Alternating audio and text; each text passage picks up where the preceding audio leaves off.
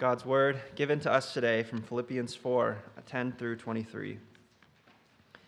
I rejoiced in the Lord greatly that now at length you have revived your concern for me. You were indeed concerned for me, but you had no opportunity. Not that I am speaking of being in need, for I have learned in whatever situation I am to be content. I know how to be brought low, and I know how to abound. In any and every circumstance, I have learned the secret of facing plenty and hunger, abundance and need. I can do all things through him who strengthens me.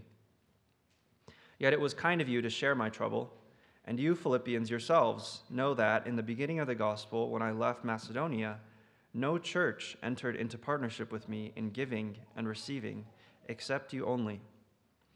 Even in Thessalonica, you sent me help for my needs once and again. Not that I seek the gift, but I seek the fruit that increases to your credit. I have received full payment and more. I am well supplied, having received from Epaphroditus the gifts you sent, a fragrant offering, a sacrifice acceptable and pleasing to God. And my God will supply every need of yours according to his riches in glory in Christ Jesus. To our God and Father be glory forever and ever. Amen. Greet every saint in Christ Jesus. The brothers who are with me greet you, and all the saints greet you, especially those of Caesar's household. The grace of the Lord Jesus Christ be with your spirit. This is the word of the Lord. Thanks be to God. Let's pray. Uh, Father, uh, we thank you for your most holy word. Uh, we thank you that it shows us uh, the way to Christ. We thank you that it shows us uh, how we might be uh, renewed and restored in a right relationship with you. And not only that, uh, but even as our passage shows us today and how we're reminded throughout the liturgy, Lord, that we are restored uh, to a relationship with you that abounds uh, in restoration horizontally as well, uh, with our neighbors, with our community, with this world that you have purchased by the blood of your Son. And so, God, we pray that uh, this morning, uh, as you speak through your servant, Pastor Andrew, Lord, that you'd impress upon your hearts and on our hearts um, the ways that you are drawing us into greater partnership in the gospel with one another. Uh, Lord, we surrender this time to you and incline our hearts and ears to you. In Jesus' name, amen.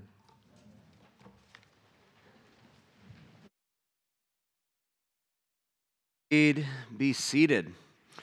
Well, here we are, last week in Philippians.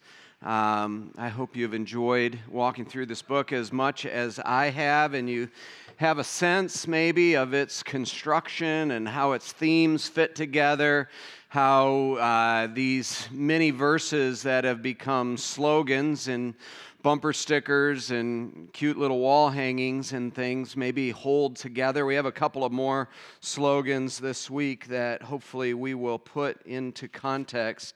If you remember, just you know, even taking your Bibles and looking back over, uh, the book starts with this celebration of fellowship, of koinonia. Some of you know that, that Greek word of, of fellowship, sharing, partakers, uh, participators.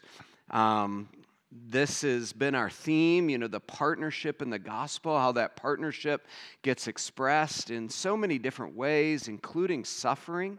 Uh, the center of this book was, of course, Jesus Christ. Uh, if any encouragement in Christ, consider him who, though he was equal to God, did not consider that equality with God something to be grasped, but made himself nothing, taking the form of a servant. And so then Paul just sort of rolls that back out to where we are today, and he is ending where he started. This idea of partnership, this idea of koinonia, fellowship, a, new humanity in the midst of a world that was so segregated. One writer puts it this way On the surface, the world Paul lived in seems very different than ours. But really, the similarities outnumber the changes.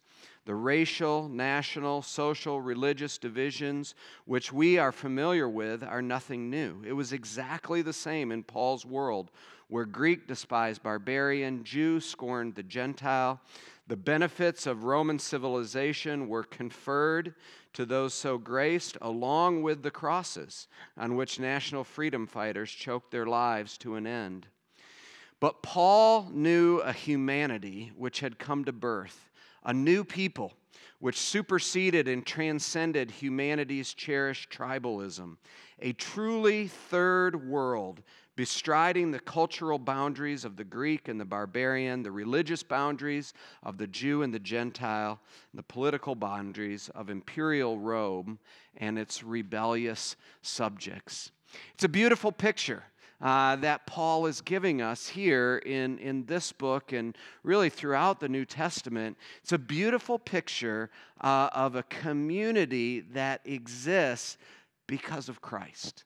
It's a community that exists because of the absolutely perfect, finished, accomplished work of Christ applied in our lives. And so today, what I want us to do is just take this uh, concluding you know, this exit, the, the landing pad here that Paul has for this book, and walk through it and, and look at the characteristics of that community as it gets played out in our lives. The reality of it is in Christ. We are in Christ, Christ is in us. That is the reality of this community. The outworking of it we see here as Paul talks about a couple of different things. I actually want to switch up your outline. I know some of you, a big obstacle for you, but uh, I want to put point two first uh, and talk about the satisfaction that we have in Christ, then talk about the sharing, and then finally talk about our supply or our source as we go.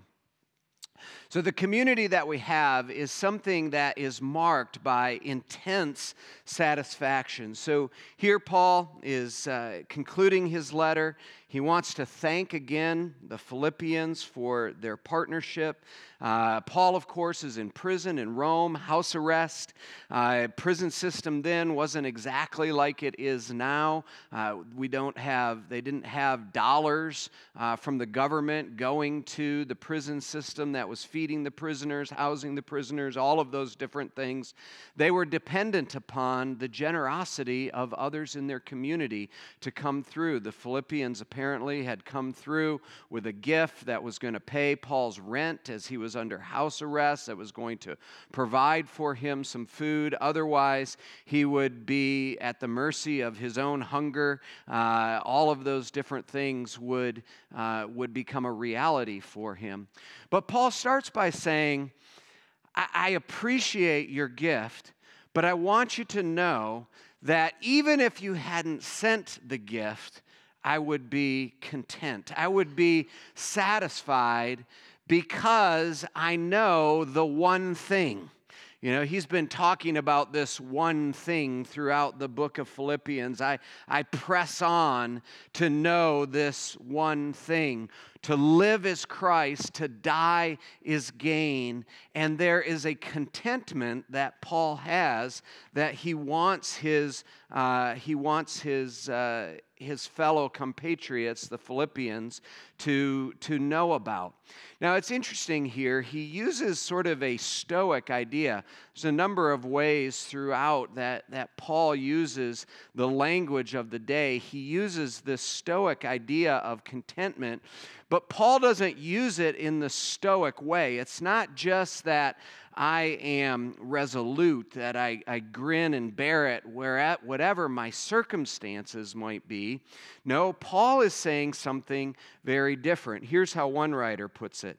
He says, For the Stoic, contentment was a human achievement, something that we determined to be or to do. But for Paul, contentment was a divine gift.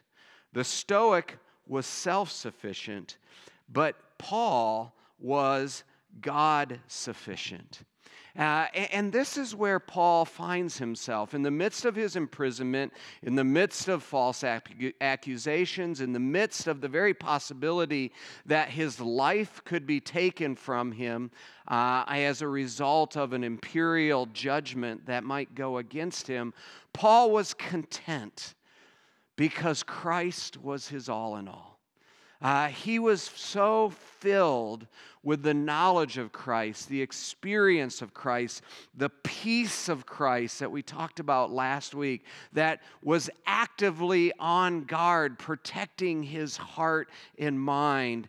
This was the source of his contentment. So, whatever might come his way, Paul says, I can do all things. I can endure all things through Christ who gives me strength. It's interesting, this is another one of those slogan verses, and oftentimes you'll see like an athlete, you know, with his arms raised, I can do all things, or, you know, there's this sense of victorious achievement uh, if we will simply be Christian uh, in the way that we go about doing these things.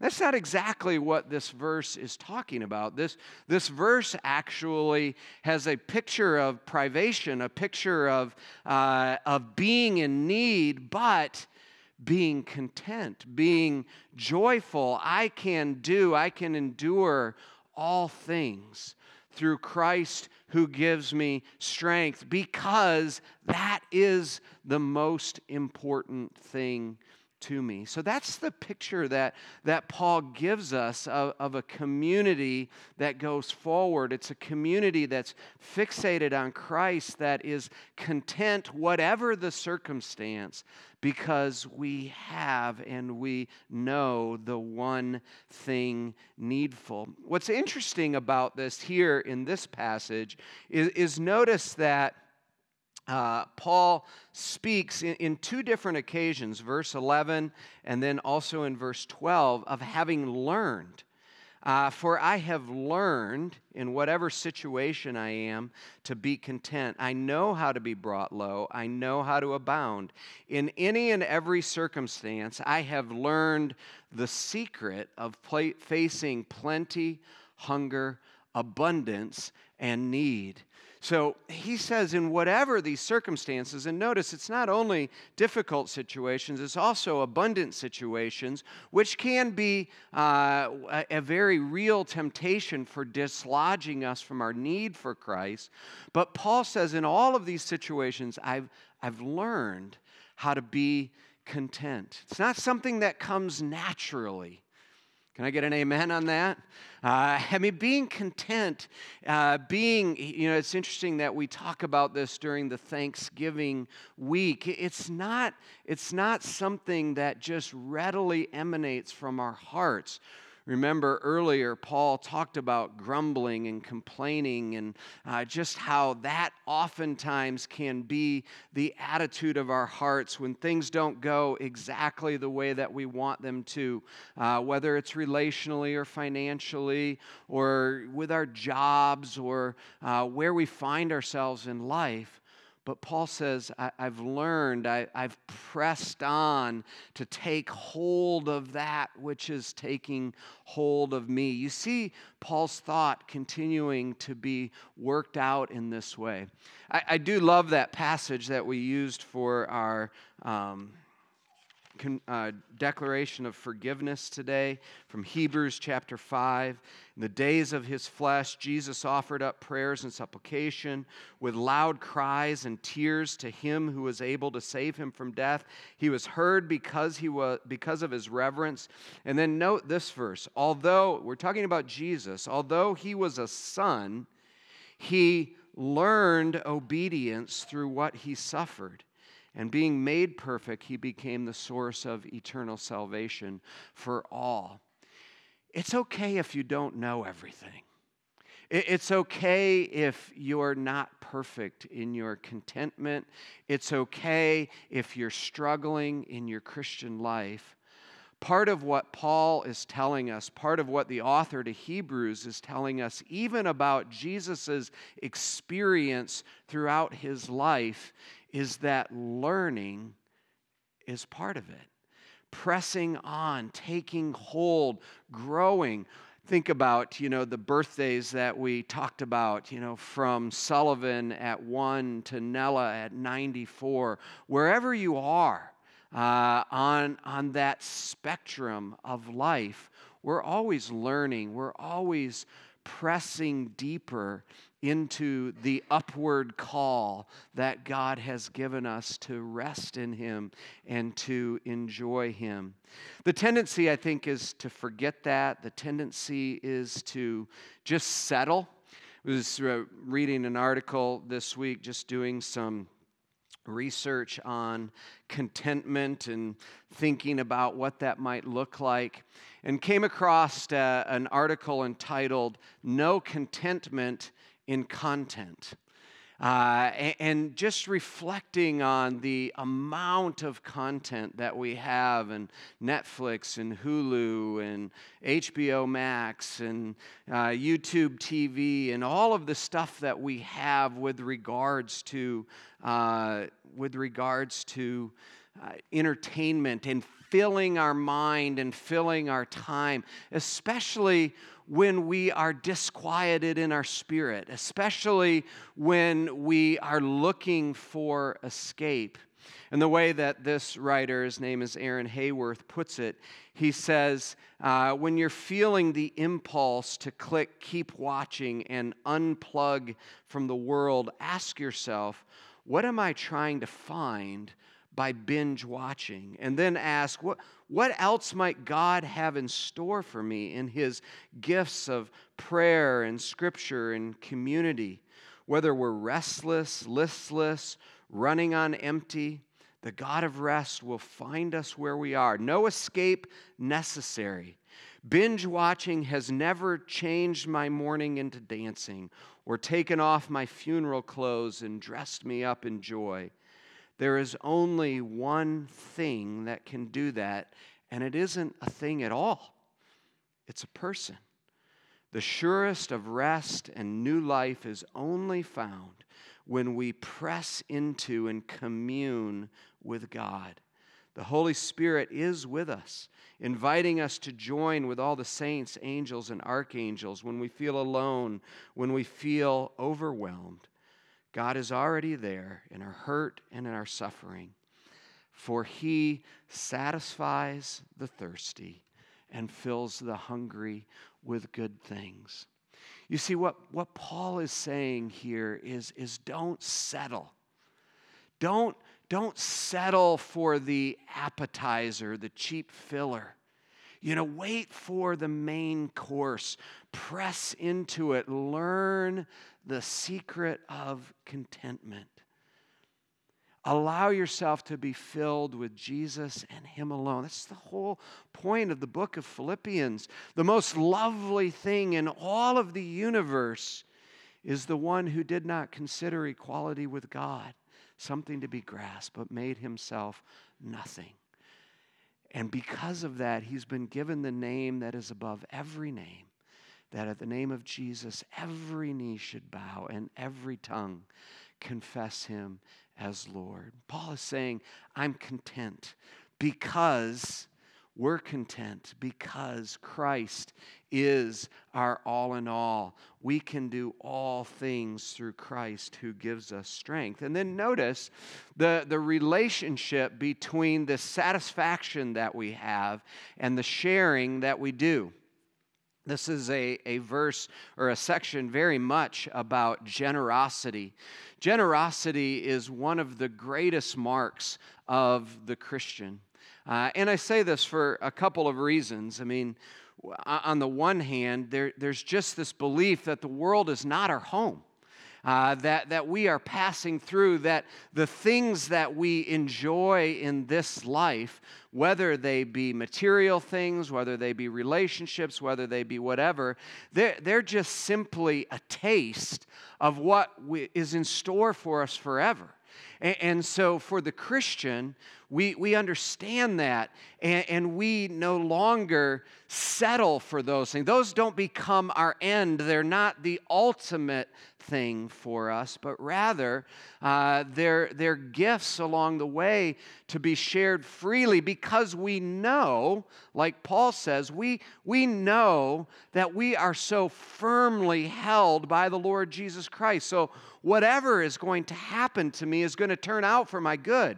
Whether I live or die, it is all gain because of where I am situated in Christ. So, so generosity is the outflow of that. And we certainly see that here in the, the Philippians or the Macedonians as we know about them. Remember in Acts 16, Paul is invited to come over to Macedonia by the Macedonian man, Philippian, or, or Philippi is the first place that he ends up going. And then from that day on, they have been this incredibly generous people. Uh, you were indeed concerned for me, but you had no opportunity. You didn't know where I was. You didn't know what was happening to me. You couldn't get a gift from me, but it was kind of you to share in my troubles. Verse 14. You Philippians yourselves know at the beginning of the gospel, uh, or when you experienced the gospel, when you received the gospel, when I left Macedonia, no church entered into partnership with me in giving and receiving except you only.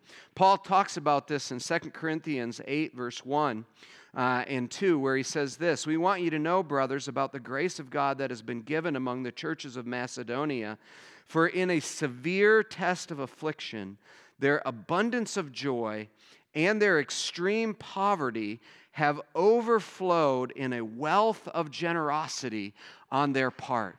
So, Paul is saying, Here, here's what marks you as believers, here is one of the evidences of this that you, from the very beginning, from the moment that you have received the gospel, that it has taken root in your heart, and you really understood how secure you were in Christ, you really understood that you could do all things through Christ who gives you strength. It has overflowed in generosity, even when you were in severe affliction and extreme poverty there was an abundance, an overflow of generosity. Generosity has absolutely nothing to do with how wealthy you are.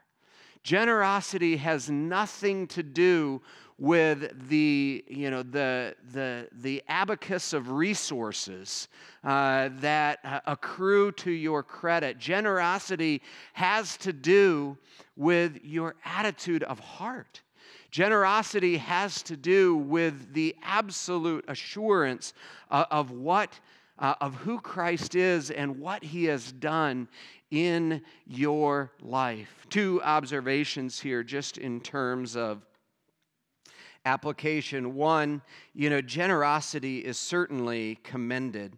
As we see Paul talk about it, uh, verse uh, 18, he says, I've received full payment and more. I'm well supplied, having received from Epaphroditus the gifts you sent, a fragrant offering, a sacrifice acceptable and pleasing to God.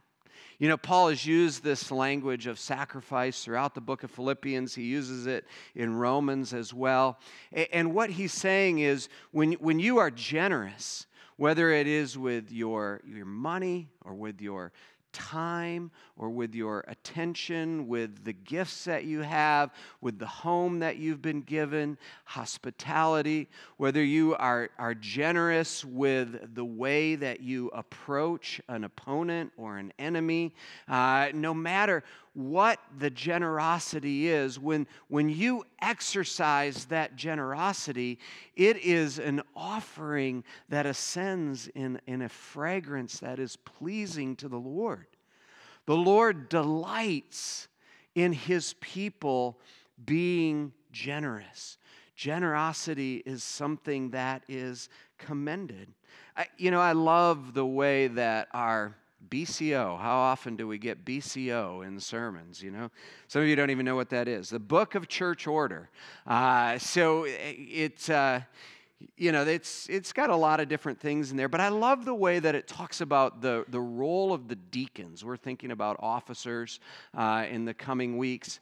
And, and the role of the deacons in the church is to stir up the gifts of generosity in the community. Isn't that such a beautiful thing? Uh, it, the deacons aren't the ones that are supposed to do everything. And I see a couple deacons saying amen.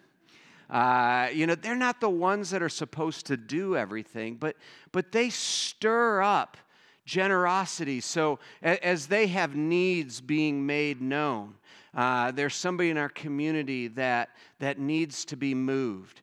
Uh, they, they let the community know, and the community comes around and says, Yeah, I can use some time. I can be generous with my time. I can be generous with my back and my arms, and, and I can help you move. Uh, as they find financial needs within the congregation, you know, somebody has come into a difficult situation, they, they stir us up in terms of generosity. So we worked on the budget for this coming year. You know, we want to support ministry, ministry here in Grand Rapids, ministry throughout the world. Uh, and, and there is a sense in which we say, you know, how do we how do we invite the congregation into this ministry? How do we invite the congregation to be generous in response to what God has given us? And this is something that this congregation knows of, so feel like preaching to the choir in some senses.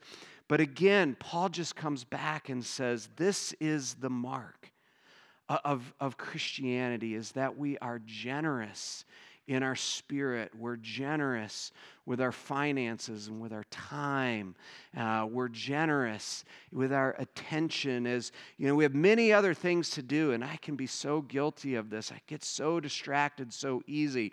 But to really sit and focus on somebody and to be generous with my attention uh, in, in welcoming them in and making them feel like they're the only person that matters in that particular moment. Can we do that even in our families with our kids? I mean, it's, it's hard, right?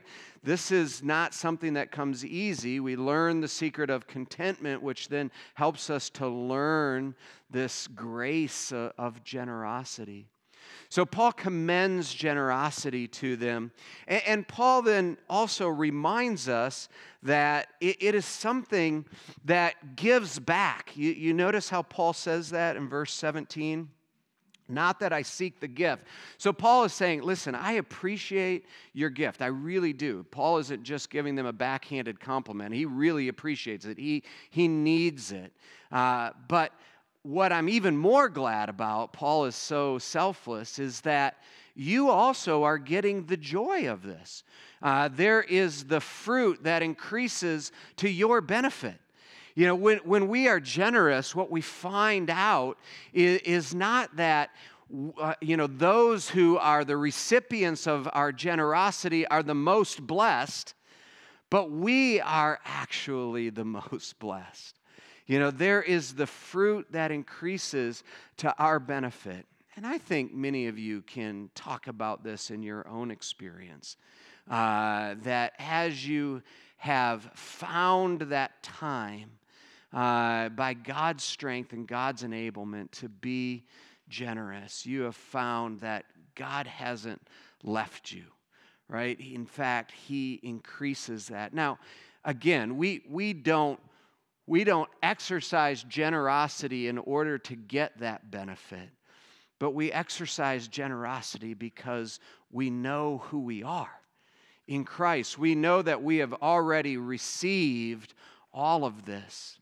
And, and this is what then Paul leads us to uh, with this, with his, uh, the last thing I want to point out to us is that we are the well supplied, the community that Christ is establishing this partnership is one that is satisfied in Christ alone, shares uh, promiscuously and generously, because they know how well supplied they are. They know that they are uh, that we are sourced. You look at verse 19. This is another one of those slogan verses. And my God will supply every need of yours according to his riches in glory of Jesus Christ. God will supply every need of yours. Uh, this isn't, you know, put it in context here. This isn't just that you have everything that you want. Paul, Paul is talking about this in con- context of giving away. You know, so as, as you intend to be generous, and you say, Well, I don't know if I can be that generous because, you know, I have this need and that need. And, you know, if I, if I uh, if I give my time in this way, am I really going to be supplied? I, I need my me time over here, and uh, you know, Paul is talking about the supply given when we think that we can't go that next step of generosity. I, I look at Isaiah 58 if you have a Bible and, and you can turn to it, otherwise you can just listen and I'll read it to you. I, I love this passage in Isaiah 58 where, uh, you know, the prophet is talking about the type of fast that he has for Israel. Uh, is this not the fast that I choose to loose the bonds of wickedness, to undo the straps of the yoke, to let the oppressed go free and break every yoke? So he, he's talking about a vision of the community of God that really works on behalf of the oppressed. And, and, and, part of that vision, which is an ongoing vision for today, is well, if I do this am I going to run out of resources? I don't know if I have the ability to really step into those places. They're so draining. I don't know if I have the ability to step into those places. There, there are so many needs. Can I, can I really exercise that kind of generosity? But, but here's what God promises You shall call, this is verse 9 of Isaiah 58, and the Lord will answer. You shall cry, and he shall say, Here I am. If you take away the yoke from your midst, the pointing of the finger, and speaking of wickedness, if you pour yourself out for the hungry, and satisfy the desire of the afflicted. Then your light shall rise in the darkness, your gloom shall be as the noonday. The Lord will guide you continually, satisfy your desire in scorched places, and make your bones strong. You shall be like a watered garden, like a spring of water, whose waters do not fail. Do you see what God is saying here? He's saying, Again, rest in who you are. You belong to me through Christ. You can do all things through Christ who gives me strength. We pour ourselves out in generosity, whether it's financially or relationally or with our time or our gifts or whatever it is. We pour ourselves out because our God will supply every need that we have. He says, if you pour yourself out on behalf of the hungry, you will be like one whose bones will not fail. You will not grow weak and needy. You will be like a well watered spring who, whose waters do not fail. It's like you continually being poured into. And that's the idea that Paul is giving. He's not saying, hey, you just follow Christ and you're going to have everything that you want.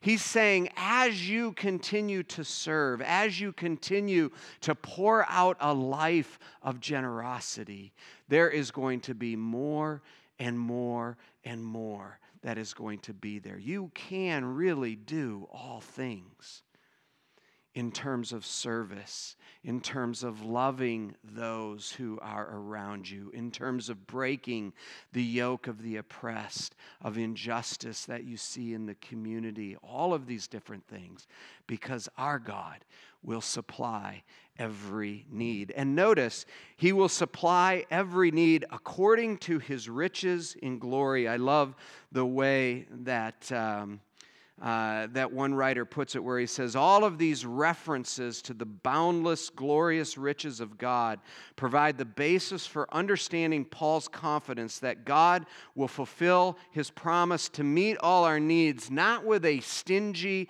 meager pittance but with a lavish, abundant provision befitting the limitless wealth of God. I mean, imagine that. All of the resources of heaven at your disposal. You know, what, what's your income? Is it six figures? Is it, you know, mid five figures? Is it low five figures? It doesn't matter. If you are in Christ, if you are in Christ, you, you have all of the abundance of glory according to his glorious riches. They are yours in Christ Jesus. This is just such a beautiful picture of, of what it means to be rooted in the finished work of Jesus Christ and then to be a community that really uh, extends that fragrance throughout its community. Uh, not only the community of the local church, Paul says certainly, you know, take care of the household of faith. But Paul also talks about the places where we are put into, into your workplaces, into your neighborhoods, into Grand Rapids for us as a church in West Michigan, into the world community as we share this, uh, brothers and sisters in Christ. You know, Paul here is separated by many miles, Rome to Philippi but they recognize the need of their brother and they come to his rescue and they seek to share with him. God will supply every need. And then notice how he ends his letter The grace of the Lord Jesus Christ be with your spirit. I've pointed this out to you before. It's worth mentioning again. I actually really love this about Paul's letters. If you flip back to Philippians chapter 1, Paul and Timothy, servants of Christ Jesus, to all the saints in Christ Jesus who are at Philippi with the overseers and deacons, grace to you and peace from God our Father and the Lord Jesus Christ. It's a formula that Paul uses Colossians, Ephesians, Corinthians, all of these different places. Grace to you is what he says in beginning his letters. But when he comes to the end, he says, Grace with you. We saw that last week the peace of God be with you. It, it's almost like Paul wants to personify for the Philippians. That as he is signing off and he is sending them out to be the church, that they're not going alone. That this Lord Jesus, who is at the center of this letter that Paul has shared with the Philippians, that this Lord Jesus is going with them. When they go into the marketplace, you know, when they see the injustice that is there and they have to stand forward, when they are called upon to not follow the emperor worship that their guild is demanding, when they go into the home and when they see their husband, their wife, their children, when they see those that are within their household working for them, their employees, when they engage those who have been taken captive, when they engage the ideas of the marketplace that are setting themselves up against the gospel of Christ, wherever they go, Paul is saying, the grace of the Lord Jesus be with your spirit. Grace has a name, it is the Lord Jesus. And wherever we go, in our homes, in our work, the Lord Jesus is there with us, supplying all of our needs through his grace. Brothers and sisters, I, I don't know where you are on your journey with the Lord, but I hope you see the book of Philippians, Paul's letter to this church in a world that is remarkably like our own. Uh, this letter is a warm invitation to come and find ourselves in Christ, to repent of anything that might take us away from the Lord Jesus, to be found in Him, to be to press on, to take hold of that which has taken hold of us and to allow the world to see it. You know, Paul says in Philippians uh, chapter 2, therefore, my beloved, as you've always obeyed, not so now, not only in my presence, but also in my absence, work out your own salvation, fear and trembling, for it's God who works in you, that you may be blameless and innocent, children of God, without blemish, in the midst of a crooked and twisted generation among whom you shine as lights in the world, holding fast to the word of life, so that in the day of Christ I may be proud that I did not run in, la- in vain or labor in vain. This is Paul's prayer that we shine like lights in the world that he has given us. Would you pray with me? Father, we thank you for the, the beautiful picture of the community uh, that you have made, a community that is uh, centered on Jesus Christ, a community that knows his finished work, a community that has repented of all that would lead us away, uh, that is learning the secret of contentment, that is continuing to practice generosity, knowing that we are well supplied in the Lord Jesus. Father, we pray that you would make us such a community. We pray that our lights would indeed shine uh, in a twisted and perverse generation. We pray this all in Jesus' name.